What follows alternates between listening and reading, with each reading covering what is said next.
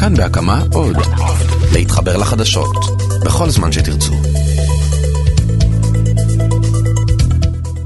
תחילה זה הוקם כגוף חיוני למדינה שמתהווה, משהו כמעט מחתרתי, אטום כדי למנוע כניסה או יציאה של דברים לא רצויים. ככל שחלפו השנים זה הלך ותפח, רק מעטים ידעו את האמת על תכולתו, תועלתו וגם הסכנות שבו. ההתפתחויות בשוק העולמי הניבו לו תחליפים רבים יותר, זולים יותר, מעניינים יותר, ידידותיים יותר ואפילו תורמים יותר למשק. אבל מפעיליו דאגו בכל פעם מחדש ללחוץ בנקודות המתאימות, הכל במטרה לאפשר לו להמשיך בשליטה בלעדית. אותו הם כבר איבדו מזמן. ככל שחלפו השנים התגברה הדאגה מההשלכות האפשריות על האוכלוסייה כולה, והתקבלה החלטת ממשלה לפרק אותו ולהקים משהו חדש. אבל היושבים על השלטר שם דאגו שוב להפעיל את כל מי שיכול לנטרל את הדבר החדש הזה, ורק לאחר איחוד כוחות פוליטיים שונים הוא יצא לדרך, הדבר החדש. איך אתם מעזים? זעקו העובדים. זורקים מאות עובדים לרחוב, בלי פרנסה, מי ייקח אותנו? דבק בנו רבב, אנשים מפחדים להעסיק אותנו, משפחות ללא פרנסה. רוצים להקים משהו חדש?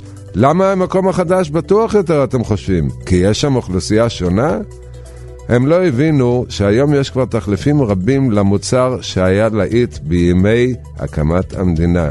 פשוט מסוכן להשאיר את הדבר במקום ובמתכונת שבהם הוא היה במשך כל כך הרבה שנים. מה עוד שאיש כאמור לא ידע את האמת כמה יש בפנים. לא, לא דיברתי על רשות השידור, דיברתי על חיפה כימיקלים ומכלי אמוניה. אלה חוסמים את כביש ירושלים תל אביב, אלה חוסמים את הכניסה למשרד ראש הממשלה, זה ליווה אותנו כל השבוע, אבל היו עוד כמה דברים השבוע.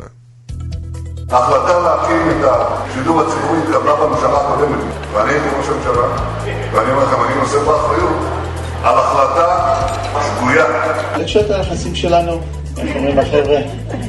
כחלון ונתניהו כבר לא. הגיע אה, אדם אה, לקבל טיפול בקופת החולים בחולון, הוא כנראה לא היה שבע רצון, הוא אה, שפך חומר דליק על האחות שטיפלה בו באותה עת והצית אותה. אינטל קנתה את חברת מובילה הישראלית, וזו גאווה ישראלית אדירה. Prime Minister Mark Rutte, his campaign was able to stop the anti-immigration, anti-EU populism of Geert Wilders right in its tracks. Bunlar Nazi kalıntısı. Bunlar faşist.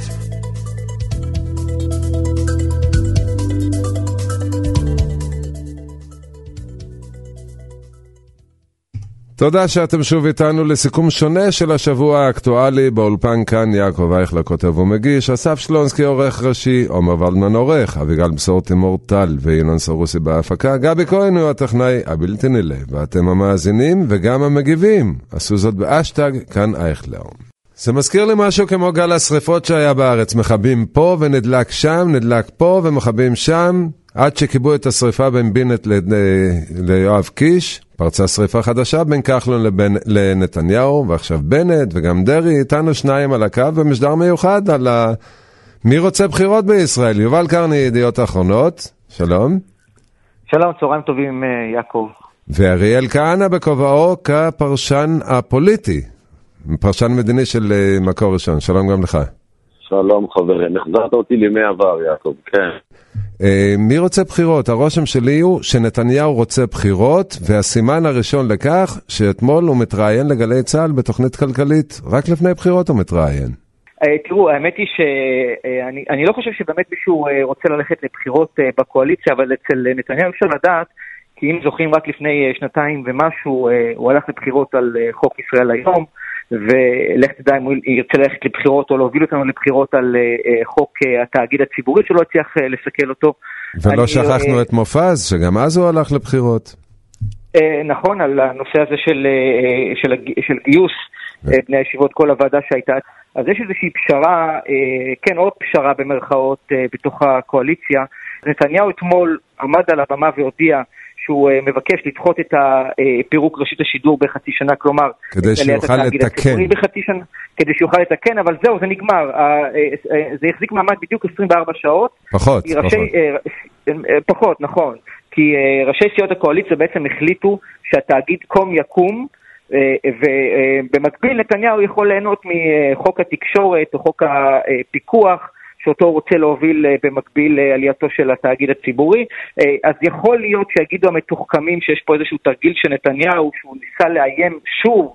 כן, אבל יובל... שפשוט נפלט לו. פרסמת ציוץ שכחלון שאל אותו, הרי סיכמנו, אז למה אתמול היית צריך לעשות לי את זה? ואז נתניהו אומר לו, קפץ לי הגן המזרחי, זה נכון? כן, אני, אגב, אני חייב להגיד שבעניין הזה אני נותן קרדיט לעמית סגל שצייץ את זה, ואני הסתמכתי על הציוץ של עמיתי עמית סגל. ו... מה זה גן מזרחי? איפה קונים את זה? גן מזרחי, כלומר, אתה אימפולסיבי, אתה, אתה שולף. ודרעי שמע את זה ושתק. לא, לא, חברים, חברים, שכחתם שגילו שיש לו גן מזרחי שהוא מצאצאי מגורשי ספרד? אה, אה, אה. זה בדיחה שיש בה, יש בה גרעין אמת, מה שנקרא. כן, כן, אבל אתה יודע, אפשר גם לראות את זה בקונוטציות אחרות, אבל לא משנה, אני חושב שזה באמת יישאר במסגרת סוג של איזושהי בדיחה מוצלחת או לא מוצלחת. אבל בסוף, אני, אני, אני חושב שבסוף גם נתניהו הבין, גם אם הוא התכוון לזה או לא התכוון לזה, גם אם זה תרגיל או לא התכוון, או, או לא תרגיל, שבסוף אי אפשר ללכת ולמתוח את הסיפור הזה של התאגיד שוב. אריאל, היית הרבה שנים בפוליטיקה, אני חושב שאפילו יותר מיובל, לא יותר, גם יותר ממנו אולי. ככה זה מתנהל, נכון? על שום דבר פתאום אנחנו מוצאים את עצמנו בבחירות. יש, יש בזה משהו, אני רוצה ברשותך להגיד שני, שני, שני כללי אצבע להבנת נתניהו.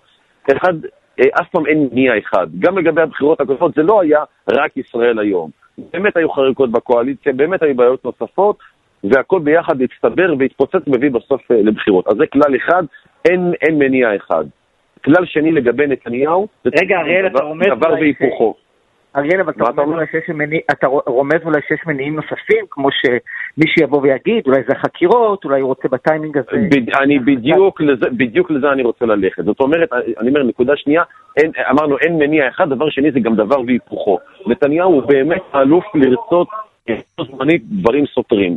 עכשיו, אני, אני מתחבר עכשיו בדיוק למה שאמר יובל, אני חושב שבאיזשהו מקום ב-back of his mind, מה שנקרא, כן, מאחורי, בראשו, הוא מבין שיכול להיות שהחקירות יובילו אותו לצורך ללכת לבחירות, ואנחנו יודעים שהגישה שלו תהיה ללכת על כל הקופה, כלומר, במקרה שממליצים על כתב אישום, אז הוא אומר, אני לא מוותר, אני הולך עם כתב האישום הזה על גבי, לפחות ככה הוא רוצה, הולך לבחירות. ולכן, אם אתם שואלים אותי, יכול להיות שבהעלאת המתחים האלה הוא באיזשהו מקום, כן, מתחיל לזעזע טיפה את הקואליציה, כי, כי אולי באמת זה, זה יביא בסופו של דבר לבחירות, שיכול okay. להיות אוקיי. שיוצא בהם בהמשך הדרך. אבל, אבל כל המערכת הפוליטית, על כל המפלגות שלה, סובלות מהווירוס מה, הזה, שאחרי שנתיים בממשלה, הם מתחילים להריח את הסוף. הם חושבים שזה כבר נגמר. תגידו לי אם אני טועה, תגידו לי אם אני טועה, בנימין נתניהו יודע, אצלו הוא יודע, שאם הוא יוצא לבחירות, הוא חוזר כראש ממשלה,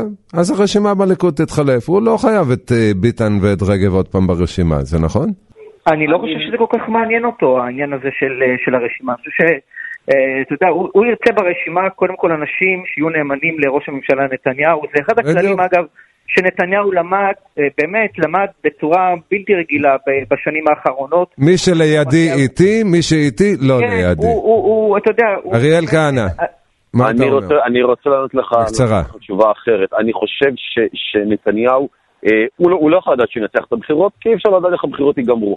אבל הוא כן במקום שבו הוא אומר, לא אכפת לי. גם אם אני אפסיד, אני אפסיד, שווה לי לקחת את הסיכון. אה, אני חושב ששם הוא נמצא, ו- ויכול להיות שוב שהזרעים מתמנים עכשיו, ובעוד חצי שנה, שלושת רבעי שנה, נראה אותם נוסעים, אוקיי. ובאמת הולכים לבחירות. אבל לנו אכפת משניכם, אני מאוד מודה לך שהיית, מודה לכם שהייתם איתנו יובל קרני ידיעות, אריאל כהנא מקור ראשון, הפעם כפרשן פוליטי. תודה. תודה רבה. להתראות.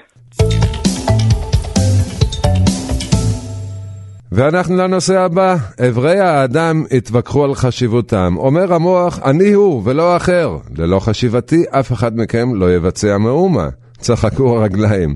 נו נו, מי בדיוק יוביל את האדם כדי לבצע את המטלה? קפץ הלב וזעק, אני! אני אפשר בין המוח המצווה לבין הרגליים המובילות. נו נו, לעגו הידיים ללב, בוא נראה אותך מביא את האדם למק... למקום המטלה ומסתתר בלעדינו. התייצבו האיברים והזה אחר זה והפגינו את חשיבותם עד שהבינו לבסוף כי בלי שיתוף פעולה כל אחד יכול לנסות ולהפעיל את כוחו בנטרול האחר, אבל המשימה לא תבוצע. השרה גילה גמליאל מהליכוד, השרה לשוויון חברתי, איתנו. שלום. שלום. הבנת מה, על מה דיברתי? המסיבה אתמול של הקואליציה. כן, החליט, החליטו כל האיברים של הקואליציה להתגבש. כן, כן. בלי... מה... כן, היה נחמד, היה ערב נחמד. אה, כרגיל, אה, דוד ביטן, היושב ראש, אה, הוא האטרקציה המרכזית, ובסך הכל אה, היה בסדר גמור. כולם הגיעו? קואליציה במיטבה, אתה יודע. כן, כולם על הגיעו? כלל אה, גווניה ועמדותיה. אה, כמעט כולם, אני לא, אולי, אה, אני חושבת שלא ראיתי שם את שר הביטחון, אה, אבל... גם אה, דודי אמסלם, לא משנה, לא ניכנס כרגע לפרטים הקטנים, כן. אבל כל, כל הגיבוש הזה נוצר, אה, תוכנן עוד לפני הפיצוץ הגדול בין יואב קיש לד- לדוד ביטן, שאת אומרת הוא היה מסמר הערב, אבל הוא יכול היה להיות מסמר בארון הקבורה של הקואליציה.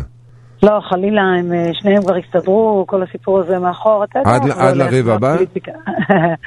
בפוליטיקה, אה, ברגע שיש אה, כזה פסיפס אנושי בחלקי מפלגות, אה, כשקיימות ומרכיבות ממשלה, אז כך זה גם נראה.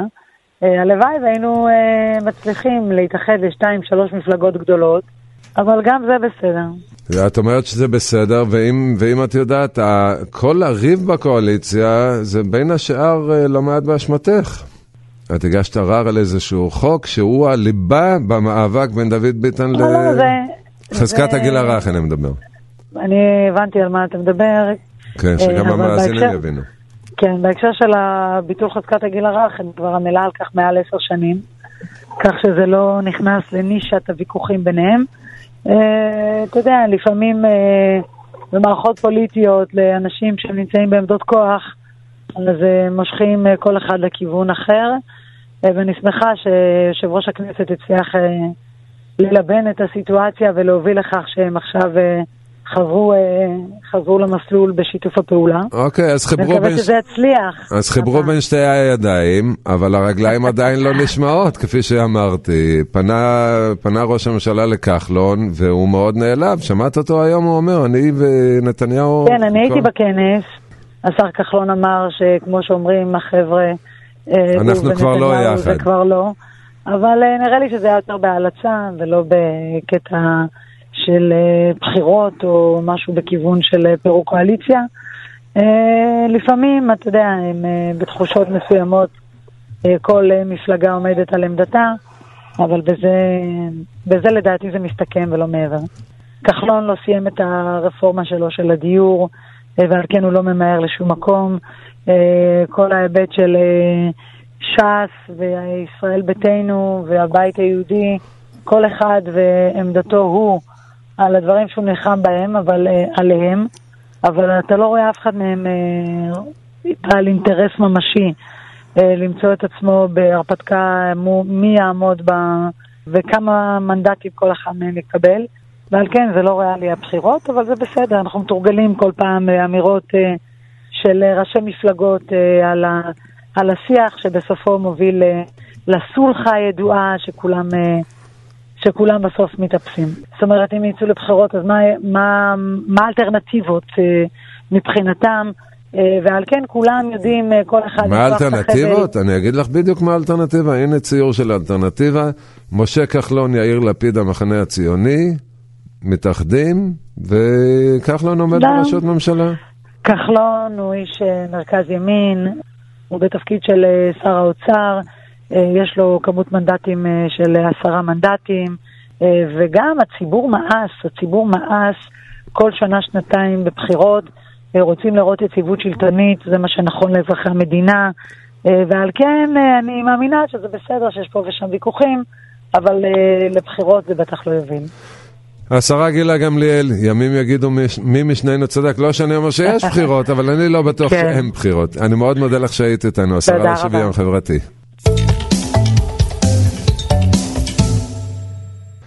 נדרשים יצירתיות ואיזון בין דיפלומטיה ללחץ על הצדדים להבין שישלמו מחיר בינלאומי אם יסכלו התקדמות. כאשר לארצות הברית יש עניין לקדם פתרון, היא יודעת לעשות זאת היטב, תוך הפעלת מנופי לחץ מתאימים. הטקסט לקוח ממאמר דעה שפרסם עמי איילון לשעבר, יושב ראש מפלגת העבודה, שר מטעמה וגם ראש השב"כ בעבר. שלום לעמי איילון. שלום וברכה, אני רק אה, ברשותך תיקון טעות, אני, אני לא הייתי יושב ראש מפלגת העבודה. מתמודד. אה, כן, מתמודד, כן, כן, בהחלט. אוקיי, בבקשה. אז אה, מה, זה הזמנה ללחץ בינלאומי? לא, לא כל כך הבנתי את המאמר הזה. לא, אני, אה, קודם כל זה הזמנה להכרה של, שלנו, אזרחי מדינת ישראל, שאם אנחנו רוצים לראות את מדינת ישראל יהודית דמוקרטית, אז ניתן לעשות את זה רק בהסדר של שתי מדינות לשני עמים, שבו אנחנו היהודים הרוב במדינת ישראל, ולכן יש לנו גם היכולת וגם הזכות אה, המוסרית אה, בעצם אה, להכתיב את המרחב הציבורי, את השפה, את הנרטיבים, את ה... וכולי וכולי. והעובדה שעד היום זה לא קרה, אז אנחנו מנסים לנתח למה זה לא קרה. ואתם מביאים דוגמאות, ואתם מביאים דוגמאות מהעבר, הנרי קיסינג'ר במלחמת יום הכיפור, קרטר בשלום עם מצרים, נכון. ג'יימס בייקר ועידת נכון. מדריד, זה אומר נכון. לחץ, לחץ בינלאומי, לא? הרוב אה, של הציבור היהודי במדינת ישראל רוצה הסדר של שתי מדינות לשני עמים. איך אתה רואה את זה? איך אתה רואה את זה? איך אתה רואה את זה? אתה כותב בהמשך המאמר, תפקידו של כן. הציבור הישראלי לתת מענה ברור לשאלה. הוא נותן את המענה הזה בקלפיות. לא, מה פתאום, אני... אה, בקלפיות, זה בדיוק ההבדל אה, בין משאל עם, שלצערי במקרה הזה לא קיים בשיטה הישראלית, לבין קלפיות. כשאתה הולך לקלפי אתה מצביע בשביל הרבה מאוד דברים. אתה מצביע בשביל בן אדם, אתה מצביע בשביל סדר יום כלכלי, בשביל מערכת חינוך, בריאות. זאת אומרת, אז זה אף פעם לא סביב שאלה אחת ברורה, האם אנחנו רוצים לראות את מדינת ישראל אה, בגבולות כאלה ואחרים שיאפשרו אוקיי, את... אוקיי, מה הגבולות? אוקיי, גבולות, קודם כל צריכים להבין, הגבולות לא צריכים להיות גבולות של ביטחון. משום שהיום מדינת ישראל היא מספיק חזקה, ואני אומר לך, בתור מי שהיה במערכת הביטחון, ואגב, אני גם יודע את עמדתם של כל אלופי המטה הכללי היום, הגבולות שלנו יהיו בהתאם למה שההחלטה המדינית תהיה, ואנחנו נבטיח שם את ביטחוננו. דהיינו, אה, הגבול צריך להיות גבול שבו אנחנו רוב. אם אתה שואל אותי, זה סביב גבולות 67 עם החלפת שטחים, כש-80% מהמתנחלים הם בתוך ריבונות אה, מדינת ישראל, וכ-20% סדר גודל של כ-100 אלף יצטרכו בעצם להחליט האם הם הופכים לאזרחי מדינת פלסטין, או האם או הם חוזרים... או, או האם הם חוזרים אל תוך מדינת ישראל. אוקיי, עמי איילון, הבנו את, ה, את המשנה המדינית שלך, אני מודה לך שהיית איתנו. אתה יכול גם להישאר על הקו, כי יש לנו עוד מישהו אחר שמציע גם הוא, אבל אתם לא מתעמתים ביניכם. אה, חבר הכנסת מיקי זוהר. שלום לך. שלום וברכה. גם לך יש תוכנית מדינית? אתה אומר שתי מדינות, לא יקום ולא יהיה, למה? Uh, אני שמעתי את עמדותיו של עמי איילון, אני מניח שגם הידע שלו הוא מספיק נרחב כדי להבין בצורה מאוד פשוטה שהשתלטות uh, טרוריסטית, uh, דיקטטורית עוינת על אותו שטח שאנחנו נמסור, תהיה עניין של זמן קצר. אבל אומר לך עמי איילון, אומר לך עמי איילון, אנחנו מספיק חזקים. אז אם הוא אומר שאנחנו מספיק חזקים, אני מסכים איתו, אבל אנחנו עדיין לא רוצים לעורר עימותים שמסכנים חיי אדם ומסכנים את ביטחונם של אזרחי ישראל, כי נכון להיום הגבולות שאנחנו אה, אה, מציבים כרגע הם גבולות מול מדינות חזקות שיודעות גם לשלוט על אה, תאי טרור כמו סוריה, אה, ירדן ולבנון. אם, וגם בלבנון אגב זה לא בדיוק נכון לומר, כי גם שם לא יודעים כל כך לשלוט, לשלוט על תאי טרור, כמו חיזבאללה. אבל אם אתה תיתן אזור שהוא ממש סמוך לארץ ישראל, שהוא יהיה בשליטה אה, פלסטינית, זה ייגמר מהר מאוד. דאעש עם סונים בדיוק כמו הפלסטינים, כנ"ל חמאס. יש שם השתלטות עוינת שתביא למצב שאנחנו לא רק שנחטוף פה טילים, אנחנו גם נקבל אוכלוסייה פלסטינית ממורמרת, מדוכאת, ענייה, שהטרור יהיה מנת חלקה. ואנחנו נחטוף פה טילים וירצחו אה, משפחות רבות. ועל כן אני כמובן מתנגד נחרצות לעיקרון הזה. ומה כן? אני הצעתי, אני הצעתי פתרון אחר, שהוא בסופו של דבר חיים משותפים כאן יחד, תושבות קבע של אותם פלסטינים שלא הולכים לשום מקום. למי שהייתה איזושהי אה, אשליה לחשוב שהפלסטינים יכולים ללכת מפה, יש לכולם טעות, הם פה כדי להישאר, ואנחנו צריכים לחיות איתם ביחד. נו, אז תן להם תעודת זהות. לתת להם תעודת זהות אה, זה משהו שצריך לבחון איך עושים את זה ומה עושים את זה, כי אני חושב שהם צריכים לחיות באוטונומיות בכל רשות ורשות, כל רשות תהיה אוטונומיה פרטית, הם יוכלו לחיות בתוכה ולשגשג, לעבוד פה בישראל, להרוויח ולהתפרנס בכבוד, בזמן שהם לא יעסקו בטרור. בוא ניקח את גוש עציון, בוא ניקח את גוש עציון, אתה יודע, את חברון בוא ניקח כדוגמה, חברון תהיה רשות עצמאית? כן, חברון צריכה להיות רשות מוניציפלית. ויהודי חברון? יהודי חברון יצטרכו להחליט איך הם רוצים לחיות, הם יוכלו לחיות שם, אין שום בעיה שהם יוכלו לחיות שם, אף אחד לא יגביל אותם לחיות שם, הם יכולים לחיות שם בשלום ובדו-קיום. ולפתוח את חלילה... כל המחסומים והכל. המחסומים חייבים בסופו של דבר לשמור על ביטחון האזרחים, ואם פלסטיני ירצה להיכנס לשאר רחבי הארץ, יצטרך לעבור, לא כמו שהוא עובר היום, באופן הרבה פחות אה, משמעותי, עם בדיקה שגרתית, של רכב ודברים כללו, כמו שבודקים גם יהודי שנכנס לאזור. זאת אומרת, בתוך, וזה... חברון, בתוך חברון אתה מציע פשוט להסיר את כל המחסומים, לעשות את כל ה... אחרי שאנחנו נפרז את האזור ונטפל בכל גופי הטרור שם, המעברים יוכלו להיות הרבה יותר חופשיים. כי היום קשה לנו לאפשר את זה, כי אין לנו בקרה מוחלטת. כשאני מדבר על ריבונות ישראלית, זה אומר גם שליטה צבאית. זה אומר שאנחנו יודעים בדיוק מה קורה שם, ואם יש שם טרור, אנחנו ממגרים אותו. כמובן שאותה הנהגה שתקום באותה רשות מקומית, תצטרך לשתף איתנו פעולה, כדי להבין שחיים בדו-קיום לגבי זכות ההצבעה שכל הזמן מדברים אה, אל הכנסת. יש פה את תושבי מזרח ירושלים. אף אחד מהם לא ביקש הצבעה לכנסת, ואף אחד מהם לא יהיה מוכן לעזוב את המדינה הזאת לשום מדינה פלסטינית שרק לא יקימו פה. אוקיי. ולכן, אני חושב שחיים משותפים פה ביחד יכולים להיות מצוינים, וכל מה שקשור למדינה פלסטינית או לא, בואו נוריד את זה מסדר היום. חבר הכנסת מיקי זוהר הליכוד, אני מודה לך שהיית איתנו. תודה רבה. ואנחנו יוצאים למדינות אויב? לא, לא, לא, מה פתאום. לשכת העיתונות הממשלתית שיגרה מכתב למערכות העיתונים ומזהירה מפני יציאה למדינות אויב, גם אם זה לצורך סיקור ודיווח. אם עושים את זה בלי אישור, זו עבירה פלילית ויוגשו כתבי אישום. עיתונאים ישראלים יוצאים ללא היתר, נודע לנו, לצורכי סיקור ודיווח למדינות אויב, ומפרים את החוק ועוברים לכאורה עבירה על סעיף זה וזה וזה. ולשון החוק, היוצא ביודעין הוא שלא כדין מישראל, ללבנון, לסוריה, למצרים, לעבר הירדן, סעודיה, עיראק, תימן, או לכל חלק מארץ ישראל שמחוץ לישראל, דינו מאסר ארבע שנים או קנס. כמה קנס? ארבע אלף לי. חמשת אלפים לאיזה חצי שקל, משהו כזה. אה, שלום ניצן חן, מנהל לשכת העיתונות הממשלתית. שלום לך, יעקב, צהריים טובים. וגם אה, רון בן ישי, הפרשן הצבאי שלא אחת יצא למדינות אויב, הפרשן הצבאי של ynet, גם אתה איתנו. אה, נכון. נכון. ניצן, תכף ניכנס לעצם המודעה, אבל עבר הירדן ומצרים זה עדיין מדינות אויב? זה מה שהחוק אה, מגדיר אה, מבחינה גיאוגרפית. אה, האתגר הוא לא להכניס עיתונאים לסיטואציה של שיעברו על החוק, ולכן מעת לעת אנחנו מאתגרים את, הדבר הזה. הפעם האחרונה, אגב, זה היה באמת שרון בן ישי, חברי היקר, אתגר את המערכת ובגין זה החליטה רשות האוכלוסין וההגירה להוציא את ה... לרענן את הנהלים. שמע, יש לזה מחיר. אני כל כך מבין את הרצון של העיתונאים אה, ל... לא להשתמש רק במידעים הקיימים בתוך ארץ ישראל ולהביא תמונות וחומרים אה, מעבר לים, אבל זה מה שאומר החוק. וגם העיתונאים, לצד עבודתם העיתונאית החשובה והשליחות העיתונאית, הם חייבים לעמוד בהוראות הדין, כי המחיר הוא מחיר יקר. רון בן ישי, אתה מוכן לשלם את המחיר, נכון?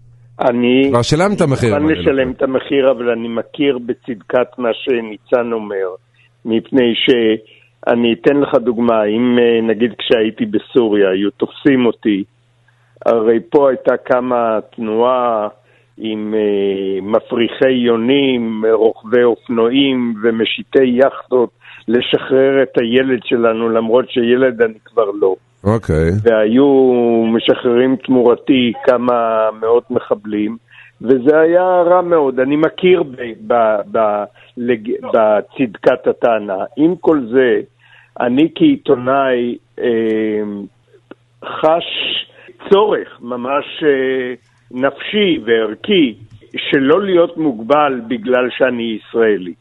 לא עולה על דעתי שאני לא אסקר, או שאיתי אנגל לא יסקר את המערכה במוסול, רק בגלל שיש חוק כזה וכזה אה, שאומר את זה. למה מעניין אותנו מוסול לדעתך?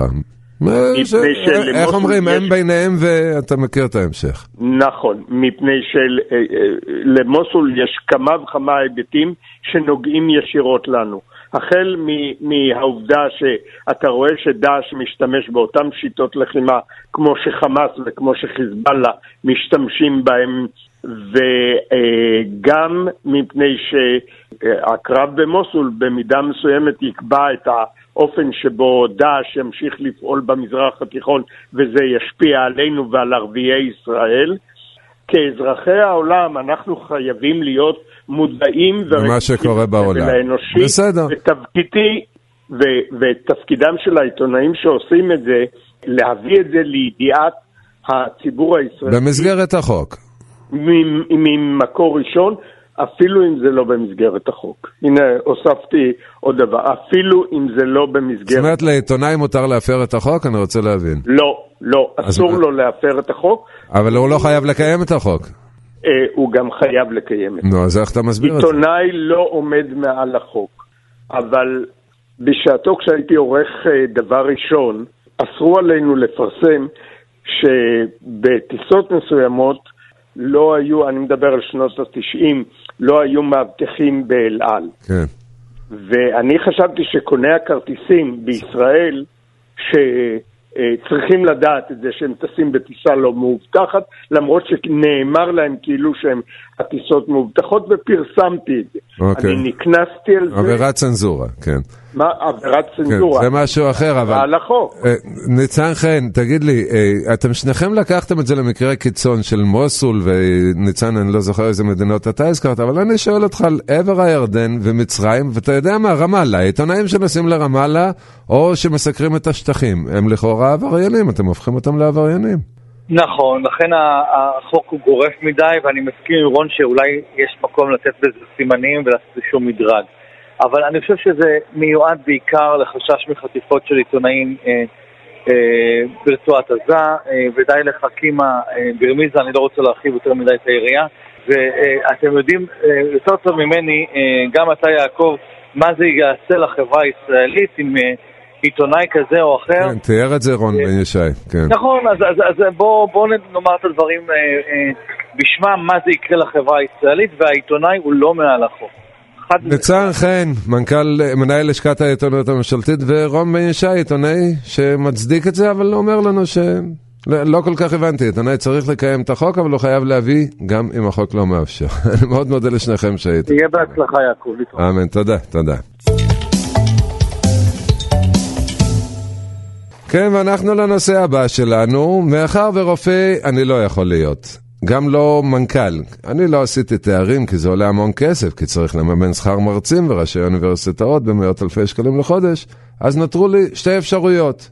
או להיות מפקח קול ברשות שידור עם 71 אלף שקלים לחודש, או, אתם יודעים מה? להיות נהג אוטובוס בחברת חשמל, ואז אני אצטרך להסתפק רק ב-58 אלף שקלים.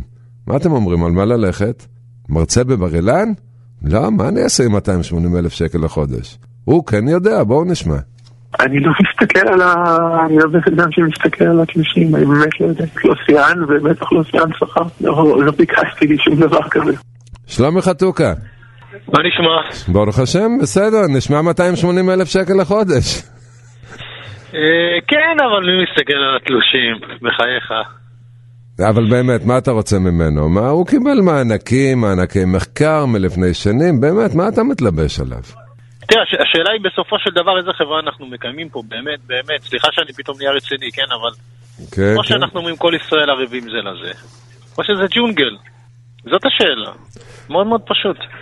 ובג'ונגל הזה, בג'ונגל הזה אתה נחשפת, נציין, נזכיר כאן למאזינים, נסביר למאזינים. קודם כל אתה עובד איתנו, שלומי חתוקה, אתה עובד התאגיד, ואתה עובד גם... בתאגיד השידור. תאגיד נכון, השידור. שצריך להגיד שגם רצו בין השאר אה, לשים גם את אה, העניין של השכר בפרופורציות. אין אה, ושם- אין ספק ש... כן. ושמו, לא רצו, שמו. ושמו, כן, ושמו, ואין כן. ספק שחלק מהתרעומת המשמעותית ביותר, וגם שלי כ- כאזרח, כן. אה, זה המשכורות, אה, שחלק משיאני השכר היו הרבה פעמים מתוך רשות ואתה כתבת על כך פוסט בפייסבוק. יותר מפעם אחת ויותר מפעמיים, כן. וזכית, וזכית לתעודה רבה, והיה גם פוסט אחד מאוד מעניין, שאני לא יודע איך להתייחס אליו, שקצבת זקנה זה 2,400 ומשהו... אה, 2,400 משהו שקלים לחודש, והמנכ"ל מקבל 90 אלף שקלים לחודש. אני לא יודע. נו, זה לא נתפס, אתה מבין, זה, פשוט לא נתפס. עכשיו, ואנשים אומרים לי, וצריך לבוא ולהגיד מראש, פתאום יהיו מאזינים שלמדו קורס או שניים בכלכלה, ואז יגידו, אה, זו לא השיטה הזאת, צריכה להיות שיטה אחרת, אם זה... אה, להפריט, לא להפריט, זה לא קשור בשיטה. זה ממש לא קשור בשיטה. השאלה אם באופן עקרוני אנחנו מקיימים פה חברה שיש בה ערבות הדדית, ובחברה שיש בה ערבות הדדית לא יכולים להיות פערי שכר מטורפים כאלה. אבל איך אתה רוצה ערבות הדדית? שחר... אתה רוצה לחזור לקומוניזם? לא, אני רוצה ערבות הדדית. אני רוצה שזה לא יהיה, אתה יודע, מעוגן בחוק. זה יהיה מין מוסכמה חברתית ברורה, זה פשוט בלתי אפשרי, והביקורת שאנחנו מקיימים היום על רמות שכר כאלה מלמדת שבתוך תוכנו אנחנו באמת מאמינים שזה בלתי אפשרי. רמות שכר במגזר הציבורי אנחנו מדברים, לא במגזר הפרטי. במגזר הציבורי כמובן. כן. אני גם במגזרים האחרים חושב שהם צריכים להיות אה, אה, בצורה אחרת, אבל במגזר הציבורי. זכותו של בעל מפעל פרטי לשלם מה שהוא רוצה, איך שהוא רוצה, רוצים שיעבדו, לא רוצים, לא יעבדו, אבל במגזר הציבורי שזה כסף של כולנו. אבל אני שמעתי היום הסבר ממנהל איכילוב, הוא אומר, מה אתה רוצה ממני? כדי להשאיר רופא אצלי, אני חייב לשלם לרופא 100 אלף שקל לחודש, 150 אלף שקל לחודש, אחרת הוא לא נשאר, והוא הולך לשוק הפרטי. מה אתה עונה לו? אני חושב שהרבה פעמים תהליכים כאלה יכולים... אתה יודע, לעשות בתשומת לב אה, ובמחשבה מראש, ולא להגיע למצב הזה. ברור שהמצב הזה הוא מאוד מאוד בעייתי מבחינתו, אבל אין לי ספק שגם מה שקורה מסביב בעצם מאפשר את המצב הזה. זאת אומרת, זה לא יכול להיות שפתאום זה מגיע לרגע הזה שהרופא אומר, אה, הנה עכשיו הוא בא אומר לי אין לי מה לעשות. הרי כל התנאים וכל הנסיבות שבכלל גרמו למצב הזה. מה זאת אומרת? אה, אני לא רוצה להזכיר כאן שמות, אבל אם יש מישהו שמאוד מאוד חולה ויש לו כסף לצאת לחו"ל להשתיל אה, אה, כליה בלי להמתין בתור, זה עולה כסף הסיפור הזה, משלמים על זה. אז מה, אתה רוצה ש... לא הבנתי, אתה רוצה שכל המציעים לחו"ל? קודם כל, אני חושב שבמדינת ישראל כל בן אדם שזקוק ל...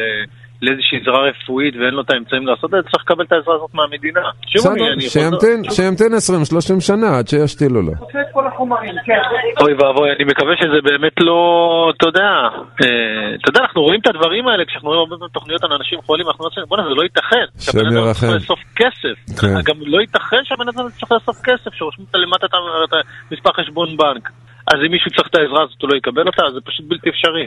שלומי, אתה מרחיב את היריעה, אבל תן לי לתת לך אה, לייק בשידור לפוסט שפרסמת.